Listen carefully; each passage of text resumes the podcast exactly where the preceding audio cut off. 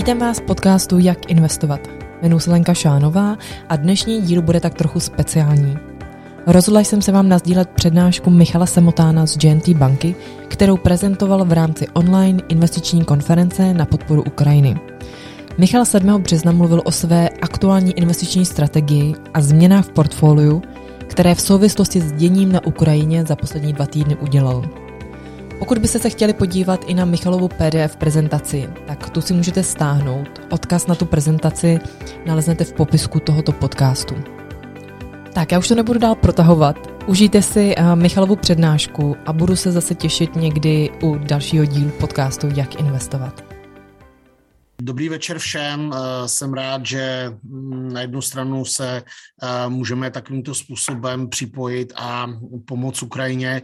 Na druhou stranu je pravda, že úplně nejlepší by bylo asi, kdybychom, eh, kdybychom si tady povídat nemuseli a ta konference se vůbec nemusela nemusela realizovat, protože mm, tím pádem by nebyl rusko-ukrajinský konflikt. Když se tedy podíváme na tu moji prezentaci a začneme, tak podstatě musím říct, že já jsem dlouhodobě zastával názor, že eh, k žádné eh, takhle velké, k žádnému takhle velkému konfliktu nedojde. Domníval jsem se opravdu, že eh, pokud budou eh, nějaké aktivity z pohledu Ruska vojenského charakteru, tak se omezí na eh, ty oblasti, které od roku 2014 žijou nějakým svým způsobem života, to znamená oblast, do, Don, oblast Donbasu, Doněcka, Luhansku. Nicméně ta situace se velmi, velmi zamutávala dál a dál a musím říct, že už toho 23. února večer v podstatě, ehm, kdy si člověk opravdu sledoval ty zprávy podobně, tak podrobně, tak bylo velmi jisté, že se něco, něco nepříjemného chystá, něco vojenského a e, ta nervozita tam byla opravdu obrovská, takže já ten den z 23. na 24. jsem v podstatě nespal. Sledoval jsem permanentně ty zprávy na Twitteru a někde okolo, myslím před, eh, před čtvrtou hodinou raní to přišlo, kdy ruský prezident oznámil speciální uh, operaci, nebo jak to nazval, uh, proti Ukrajině. Myslím si, že je to jedna z bezprecedentních věcí, které jsme se dožili a které by mě nikdy nenapadlo, že se dožiju v roce 2022. Eh, že zažijeme válku takhle blízko a mm, kromě toho, že to samozřejmě ovlivňuje naši práci, eh, tlačí to dolů finanční kapitálové trhy, tak samozřejmě daleko horší ta situace je přímo na místě a mm, tam opravdu ty lidé zažívají asi to, co nikdo z nás by si uh, zažít nechtěl.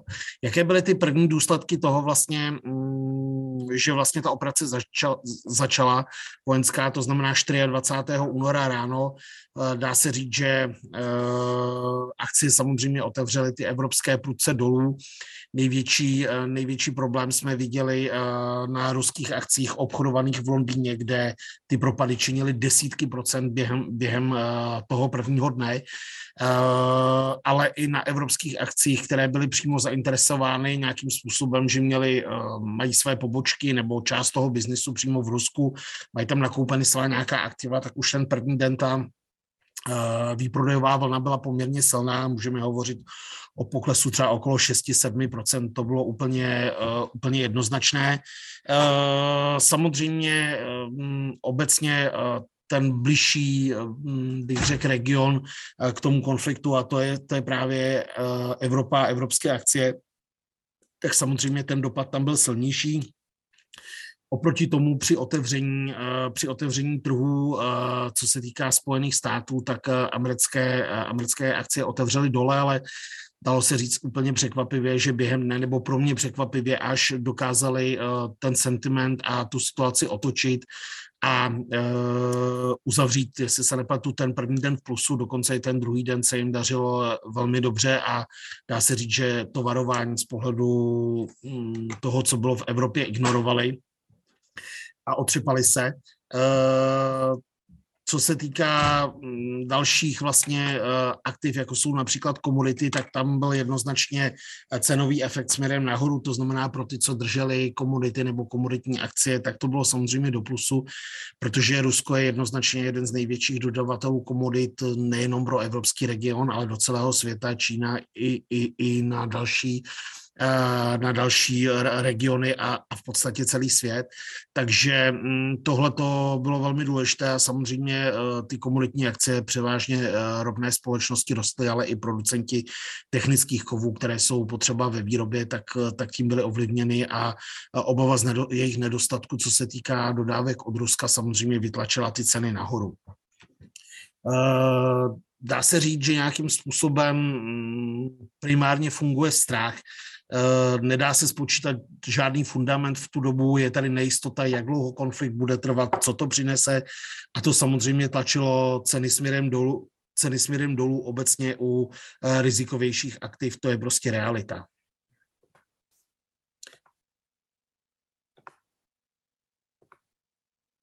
Tak, když se podíváme na, na ten další slide, tak uh, pokud eh, bychom to vzali postupně a mm, začneme ruskými akcemi, které já jsem také měl uh, v portfoliu, konkrétně jsem měl uh, akcie Gazpromu a Norilsku, tak tam vlastně ty výprodeje dál pokračovaly a mm, z, těch, eh, z těch akcí, eh, které vyklesaly první den třeba o 20-30%, tak to samé následovalo ten další den, s tím, že tam byly poměrně prudké výkyvy nahor, nahoru i dolů. Eh, nicméně tady k ruským akcím už se ten další den připojily i výrazně ještě ty akcie, které měly konkrétní uh, biznis v Rusku. Můžeme jmenovat konkrétně třeba akcie Raiffeisen banky, uh, která je aktivní uh, na území Ruska, tak tam ten dopad byl opravdu veliký, uh, ale i další společnosti, jako je například British Petroleum, který má svůj podíl v Rosněftu, tyhle ty všechny, nebo třeba finský Fortum, tyto všechny společnosti uh, byly daleko bedlivěji investory sledovány, než ty, které samozřejmě ten přímý dopad v Rusku nemají. Eh, na druhou stranu bych řekl, že si investoři začali uvědomovat, že ten eh, dopad celkově, hlavně co se týká toho evropského regionu, bude mít daleko větší dopad v tom, že pokud ten konflikt bude pokračovat, tak dojde k narušení těch řetězců obchodně dodavatelský, to znamená třeba ty výrobní společnosti, které jsou uh, nějakým způsobem závislé na tom, že odebírají některé uh, části komponentů z těch eh, regionů, jako je Ukrajina anebo Rusko, tak samozřejmě, eh, samozřejmě tím trpěli daleko víc a eh, asi nejvíce v tomhle směru na praníři automobilový průmysl, kde poměrně dost ukrajinských společností dodává například koncernu Volkswagen i přímo Škodovce, ale i dalším evropským automobilkám kabelové svazky a narušení té výroby při současné situaci, kdy ty výrobní firmy jedou s velmi malými zásobami, tak to znamená samozřejmě velké komplikace. Dalším uh, sektorem, který byl velmi postihnut, jsou banky. Uh, to především v Evropě. Uh, vidíme to velmi dobře třeba na poklesu RST a dneska i komerční banky, která velmi, velmi silně klesla. Ti investoři vzhledem k té nejistotě nedokážou predikovat a nemohou se držet vlastně těch původních předpokladů, jaké to hospodaření bude. A přestože třeba RST ještě minulý týden v pondělí, myslím, reportovala výsledky, které byly bych řekl, nad očekávání dobré, dala, hezko, dala pěknou dividendu, tak vlastně ty investoři už tam prajsují to, že mm, se budou muset dělat oprávky na některé úvěry, na některé biznisy, eh, to, že ten region může být postižen, mm, řekněme, eh, nebo když ne růstem, tak třeba i poklesem ekonomik vzhledem k tomu, co všechno ta válka způsobí, eh, jak budeme mít třeba dražší energie, dražší ropu, o tom jsme určitě, už se tady hovořilo. To znamená, mm, ten pokles na těch bankovních titulech je výraznější než na jiných jiných a zároveň tam tu největší neplechu nám opravdu eh, dělá, dělá ta nejistota. Co naopak roste, tak jak jsme o tom mluvili, když se podíváme na, na komoditní sektor, tak převážně ropné společnosti, především třeba ve Spojených státech, to znamená opět trochu mimo ten region, který tady máme, protože část ropy se bere samozřejmě z Ruska, z Ruska vzhledem k tomu, jak reagovaly, eh, jak reagovaly státy okolní a Evropská unie, to znamená stanovení sankcí vůči Rusku, tak ten dopad na ten biznis s Ruskem uh, bude velmi velký a tím pádem uh, nahrušly primárně americký, americké těžební společnosti, nebo když se podíváme na toho velkého giganta saudsko-arabskou Saudi Aramco, tak uh, její akcie šly samozřejmě velmi výrazně nahoru. K tomu bych řekl k těm dalším sektorům, které jsou v takovém tom uh, lepším, uh, lepším směru, to znamená směrem nahoru, tak samozřejmě pozitivně reagovali na otevření toho konfliktu zbrojaři, kde je celkem jasné, že jednotlivé státy si v současné době dají velký uh, pozor na to, aby svůj větší část prostředků alokovali do zakázek na zbrojení, to znamená, ty firmy dostanou zakázky, které by za v mírové situace nikdy nedostali. Viděli jsme to i na domácím trhu, kde velmi eh, prudce nahoru šly akcie české zbrojovky. Takže to je jeden ze sektorů, který takzvaný ty vin v rámci bohužel toho konfliktu.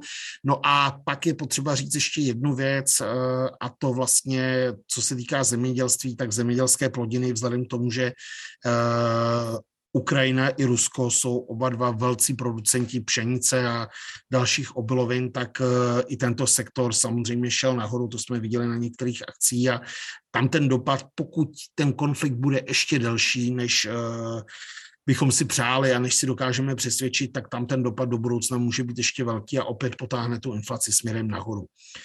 Co se týká uh, přesunu investorů mezi jednotlivými regiony, tak je logické, že to outflow odchází z Evropy je to celkem logická, logická věc, že ty výprodeje, ty peněžní prostředky, čas se jich stáhne úplně do nějakých víc safe eh, investic, eh, jako jsou dluhopisy, americké státní dluhopisy, to už vidíme na poklesu toho yieldu.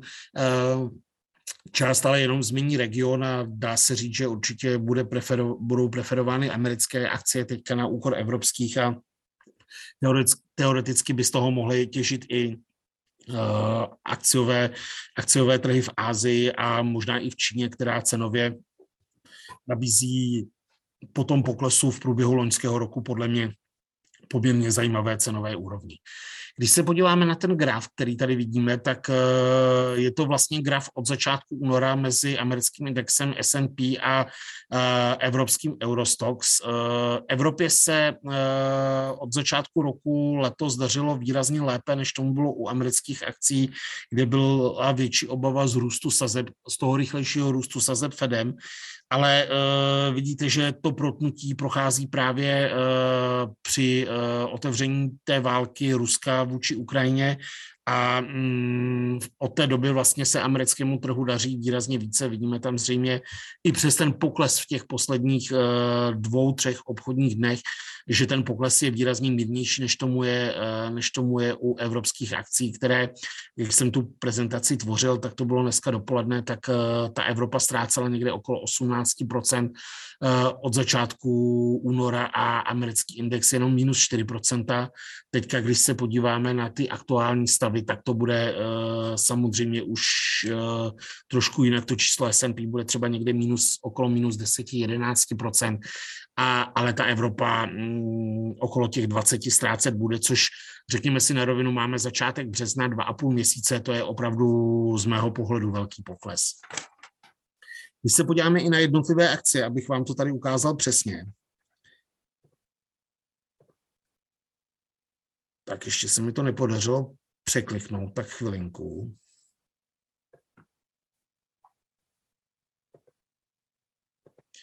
Tak, vidíme tady eh, tabulku, já jsem tady vybral uh, pár takových významných jmen, které určitě znáte. Uh, seřadil jsem to tak, aby každá, každá ta akcie zastupovala nějaký sektor a region.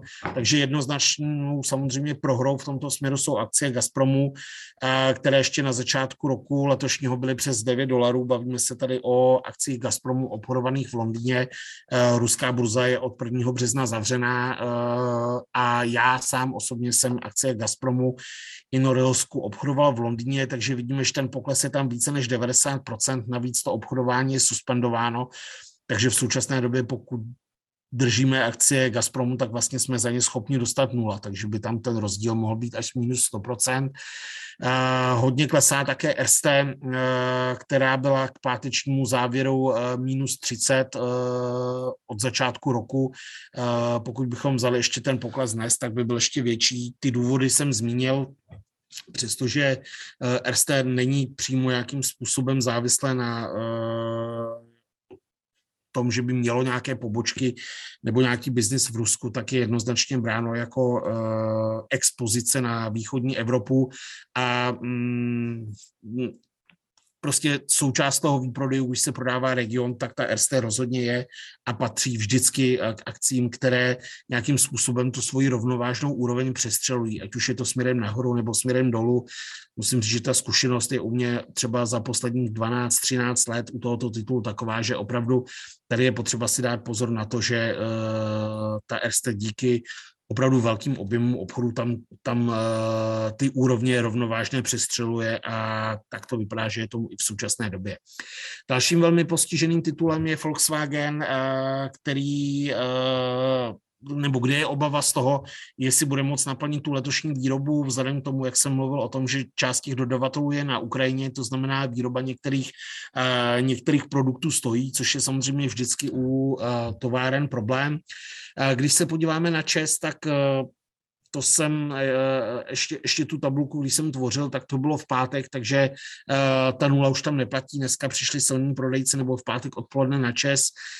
Dneska to pokračovalo v celé České republice nebo na české burze, takže tam by byl pokles taky. Na druhou stranu, když se podíváme k těm akcím, které už padají méně, tak eh, jedním z nich je například Apple, který od začátku roku ztrácí 6% a v podstatě od začátku konfliktu ty akcie nějakým způsobem výrazně nestratily, přestože Apple eh, eh, oznámil, že nebude dodávat do Ruska, mm, do Ruska nebo nebude prodávat po tom, co se stalo své přístroje v Rusku.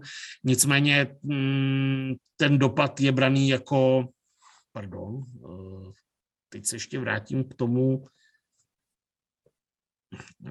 k té prezentaci, k té aktuální stránce, tak už jsme tam. A, takže e, tam ten dopad není tak veliký. A Chevron jako zástupce samozřejmě e, v úvozovkách ropáků, tak ten z toho je jedním z vítězů a dalším komoditní společností je brazilská Vale, a producent železné rudy, kde e, vidíme ten nárůst od začátku roku je někde okolo 40%. A kdybychom tam samozřejmě ty ropné společnosti přidali se současnými kurzy, tak by asi Chevron možná už byl na čele, ale je vidět, že prostě ty komodity těží z toho konfliktu vzhledem k tomu, že prostě Rusko je jeden z největších dodavatelů eh, komodit na světě, tak eh, díky konfliktu a díky sankcím ta omezená budoucí nabídka investory stresuje a žene nahoru, uh, žene nahoru samozřejmě tyto společnosti a ceny, ceny, jejich ceny. Když se podíváme ještě na další slide, tak by tam mělo být vidět uh, to samé vyjádřeno, ale grafem, tak uh, ten pád toho Gazpromu, to je ta hlavní linka, ta je samozřejmě gigantická. Uh, vrátím se ještě k tomuhle titulu, který máme v portfoliu. Musím říct, že když jsem si to analyzoval první den toho válečního konfliktu 24. února, tak Doral se mi podařilo odprodat někdy těsně po 22 dolary, ale na tom Gazpromu jsem si říkal, že, eh, že to podržím vzhledem k tomu, že mm, jde o strategickou surovinu, kterou Evropa potřebuje a e, říkal jsem si, že vždycky s tím Ruskem ten biznis ohledně toho plynu bude fungovat dál, nicméně e, při zpřísnění situace ohledně vyřazení Ruska ze SWIFTu a většiny jejich bankovních titulů nebo banko, bank uh, z toho systému SWIFT, tak došlo k dalšímu poklesu a pak už tam byla tak, uh, bych řekl, drtivá, drtivá situace uh, na tom trhu, že vlastně obchody s ruskými akciemi byly suspendovány, takže nám zůstaly na portfoliu v současné době a můžeme jenom spekulovat o tom, jestli se to obchodování někdy vrátí, nebo hm, ty ADR v Londýně budou delistovány. I s tím musíme počítat uh, takováhle je situace, proto je potřeba vždycky ty portfolia nějakým způsobem mít diversifikována, aby člověk, eh, a to platí nejenom pro samozřejmě institucionální investory, ale i pro každého investora zvlášť, aby eh, takovou tu situací, na kterou, která se neděje běžně, ale jak vidíte, může se stát, tak aby nepřišel o většinu, o většinu prostředků. Půjdeme dál.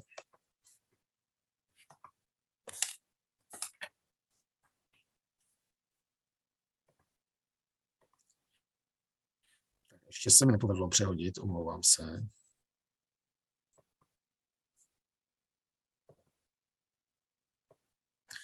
Tak, abyste, abyste viděli další stránku, tak vlastně mm, co s tím dělat v tu chvíli, v danou chvíli v portfoliu. Vlastně ten open na tom trhu 24. už proběhl níž, takže ne, ne, ne se vším se dá pracovat, musíme pracovat s těmi nižšími cenami.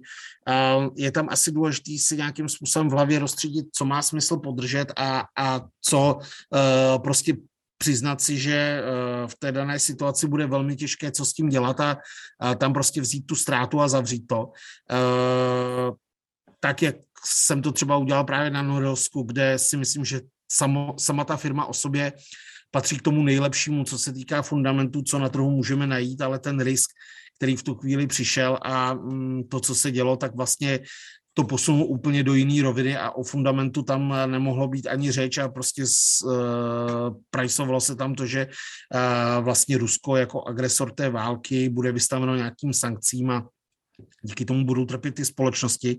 Takže mm, tam prostě je potřeba zavřít oči a, a, a tu pozici zavřít. To samý jsem samozřejmě měl udělat v Gazpromu, nicméně jsem sázal na to, že uh, ta situace mm, na těch strategických věcech poběží dál, ale mm, bohužel neběžela a samozřejmě, eh, samozřejmě člověk se chybama učí a, a cenově za to platí.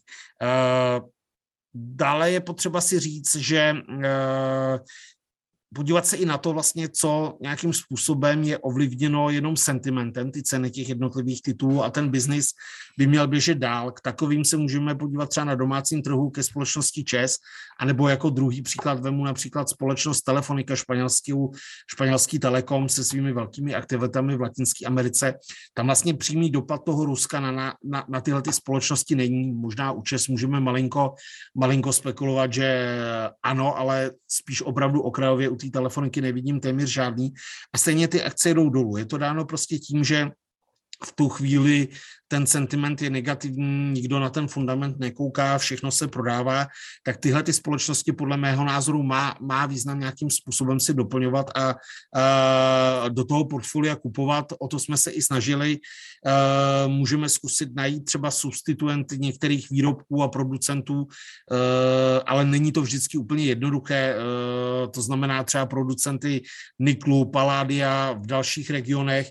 A, to je, to je samozřejmě další varianta toho, jakým způsobem investovat, a, eh, ale ono v tu chvíli ten eh, trh už to vnímá samozřejmě poměrně sám a, eh, a ta poptávka se tam zvedá a ty ceny vám utíkají. Do toho dáváte samozřejmě proti tomu, zvažujete to, jestli ten, jestli ten konflikt bude trvat dlouhou dobu nebo krátkou dobu. Takže je to taková bych řekl, operace, kdy sám si musí člověk zhodnotit, a i z toho svého pohledu, co a jak vnímá, jestli uh, si myslí, že všechno bude trvat dál, anebo, nebo to bude rychle vyřešeno. Uh, další, dalšími eh, příležitostmi, které tady byly a vlastně to rozhýbal ten konflikt, tak jsou měny. Většina samozřejmě těch měn člověk si nějakým způsobem při investování v zahraničí zajišťuje, nicméně třeba byli jsme long na Libře, Eh, proti české koruně, nezajišťovali jsme ji, takže na 31 korun já jsem třeba zkoušel využít eh, té ceny, která se tam objevila, nějakým způsobem ty libry prodat. Eh, to samé se dá říct i na dolaru, zvlášť když třeba Česká centrální banka nějakým způsobem bude intervenovat ve prospěch koruny vůči euru, tak vlastně to oslabování proti dolaru u CZK je způsobeno jenom tím tou změnou kurzu euro-dolar a z nějakého dlouhodobého pohledu eh, by česká koruna, pokud ten konflikt nebude přetrvávat dlouho, mohl, eh, mohla zpátky posílit. Ale, jak říkám, to už se dostáváme spíše do fáze spekulací než nějakých investic. Pokud půjdeme dál, tak eh, bych vám chtěl ještě popsat to, co jsme tady dělali přímo. Tak pardon, to se mi nepodařilo, to ještě jednou.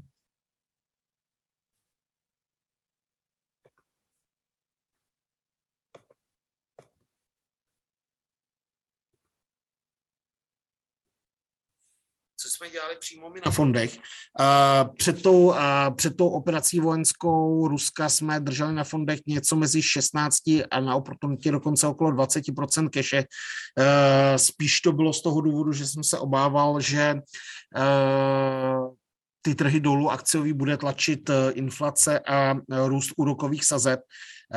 S tím válečným konfliktem jsem úplně nepočítal, nicméně ta cash se v současné době samozřejmě hodila. Zpětně, když se na to podívám, tak si myslím, že s těmi nákupy člověk třeba měl být ty první dva, tři dny opatrnější a víc si to rozložit, ale mm, tak to vždycky je a samozřejmě nějaká hotovost nám nadále zůstala, budeme v nákupech toho, co si myslíme, že je atraktivní pokračovat. Nicméně je to tak, že vlastně vidíte ten velký pokles na některých titulech, si říkáte, že je to nesmysl, ale vzhledem k tomu, že ten konflikt se protahuje, tak potom, a tak potom ty ceny jsou samozřejmě níže a níže a z tohle pohledu atraktivnější k nákupu dál. Když vemu konkrétní tituly, tak o Norosku jsem mluvil, Gazprom jsme si ponechali, z těch dalších titulů jsme ještě na poměrně slušných cenách redukovali, redukovali E.ON a mm, podařilo se nám odprodat kus české zbrojovky na 600 korun.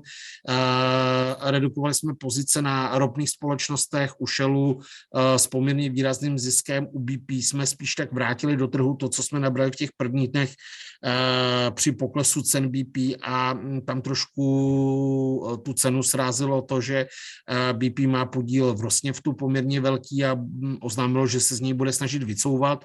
Takže eh, to si myslím, že eh, tu cenu srazilo zpátky. No a dařilo se, co se týká cenového vývoje, také akcím Euronavu, což je vlastně loďařská společnost, rejdařská a tam během těch prvních dnů toho konfliktu se cena Euronavu dostala k 10 eurům za jeden kus a na této úrovni jsme, jsme kus té naší pozice se ziskem odprodávali. Naopak jsme dál posilovali váhu jednotlivých společností, které v portfoliu máme a jak už jsem zmiňoval Volkswagen nebo na jednotlivých fondech máme komerční banku z RST, takže jsme dokupovali při tom poklesu.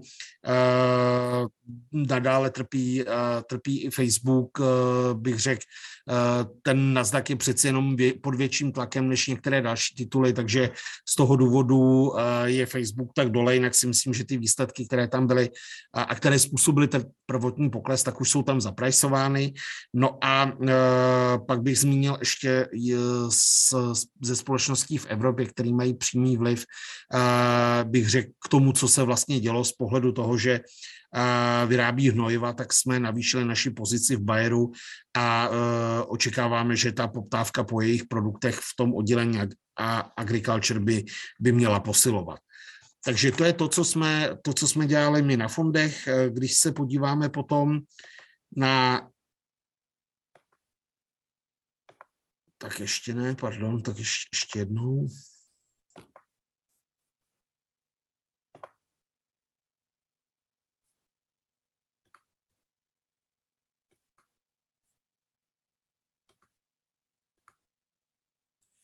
Dopad konfliktu na naše uh, portfolia, tak uh, od začátku konfliktu GNT Opportunity ztratila cca 4%, a od začátku roku je nějakých minus 8, to je poslední valuace, která je známá k minulému pátku, dnešek tam samozřejmě zahrnut není.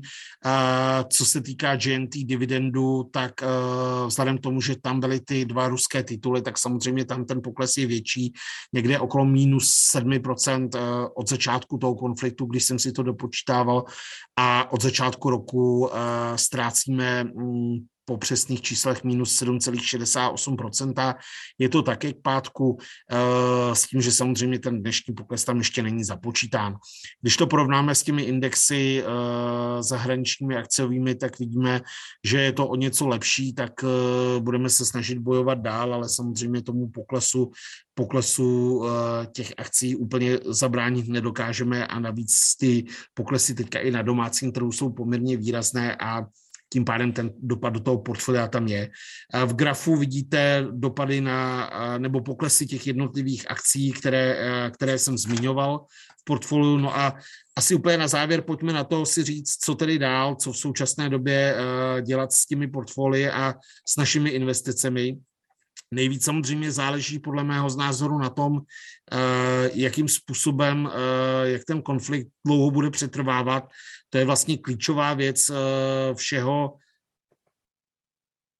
všeho do budoucna. Asi úplně jsme neskončili tím, že dnešek by byl úplné minimum, ale mm, ta situace, rozdělil bych ji na dvě části. Pokud by skutečně přišly ty mírové jednání poměrně brzo a dohodlo se příměří, které bude oběma stranama respektováno, i když si teďka úplně nedokážu představit, ty ústupky by musely být na obou stranách asi při té situaci, která tam je, tak to asi není úplně představitelné v nejbližších dnech, ale pokud by k tomu došlo, tak si myslím, že eh, pro ty akcie to bude velmi pozitivní impuls a můžeme se dočkat velmi rychlého růstu, růstu zpátky, neříkám na té původní hodnoty, ale velmi blízko k ním.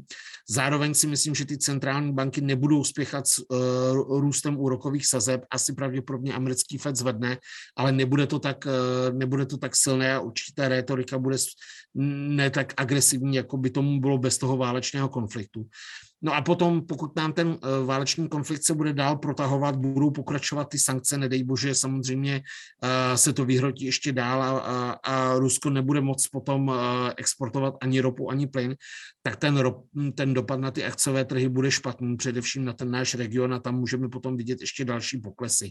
A problém je i v tom, že hm, čím dále ten konflikt bude trvat, tak bude pokračovat destrukce Ukrajiny, co se týká, myslím, přímo té země, to znamená té infrastruktury, infrastruktury, té výroby, ten návrat k tomu normálnímu životu tam bude velmi složitější.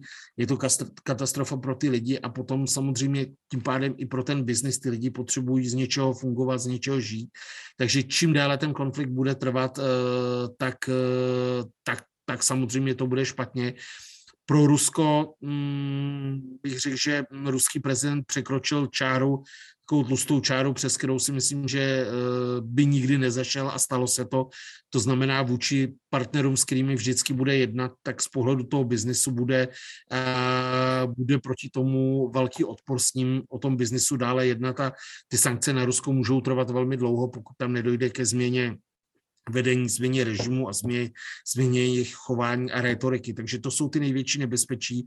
Samozřejmě toto všechno bude znamenat další nárůst inflace, s tím musíme prostě počítat. Původní predikce jsou dneska nepoužitelné, vidíme, co dělá cena ropy, můžeme se dočkat ceny ještě vyšší, uvidíme třeba, jestli bude uh, uh, spolupráce nějakým způsobem fungovat s Iránem, jestli bude Iránu dovolen vstup na ropné trhy a nějakým způsobem ten ropný šok omezí, ale tohle to všechno samozřejmě bude poměrně dost negativní a funguje proti těm akcím. Takže je to o tom, jestli bude ten konflikt vyřešen v uvozovkách v horizontu dnů a týdnů, dnů je asi nereálné, ale dejme tomu týdnů, anebo to bude trvat ještě déle, bude to trvat měsíce, nedej bože ještě delší dobu, tak v tu chvíli samozřejmě ty akcie půjdou dál dolů a mm, především ten náš region tady té Evropy tím bude postižen co nejvíce. Není to úplně, úplně e, to hezký na závěr, co říkám, ale je to tak. Asi bych to dokončil tím, že pokud někdo investuje pravidelně, tak vlastně je to ta nejlepší šance, jak to portfolio si doplňovat, protože vlastně ty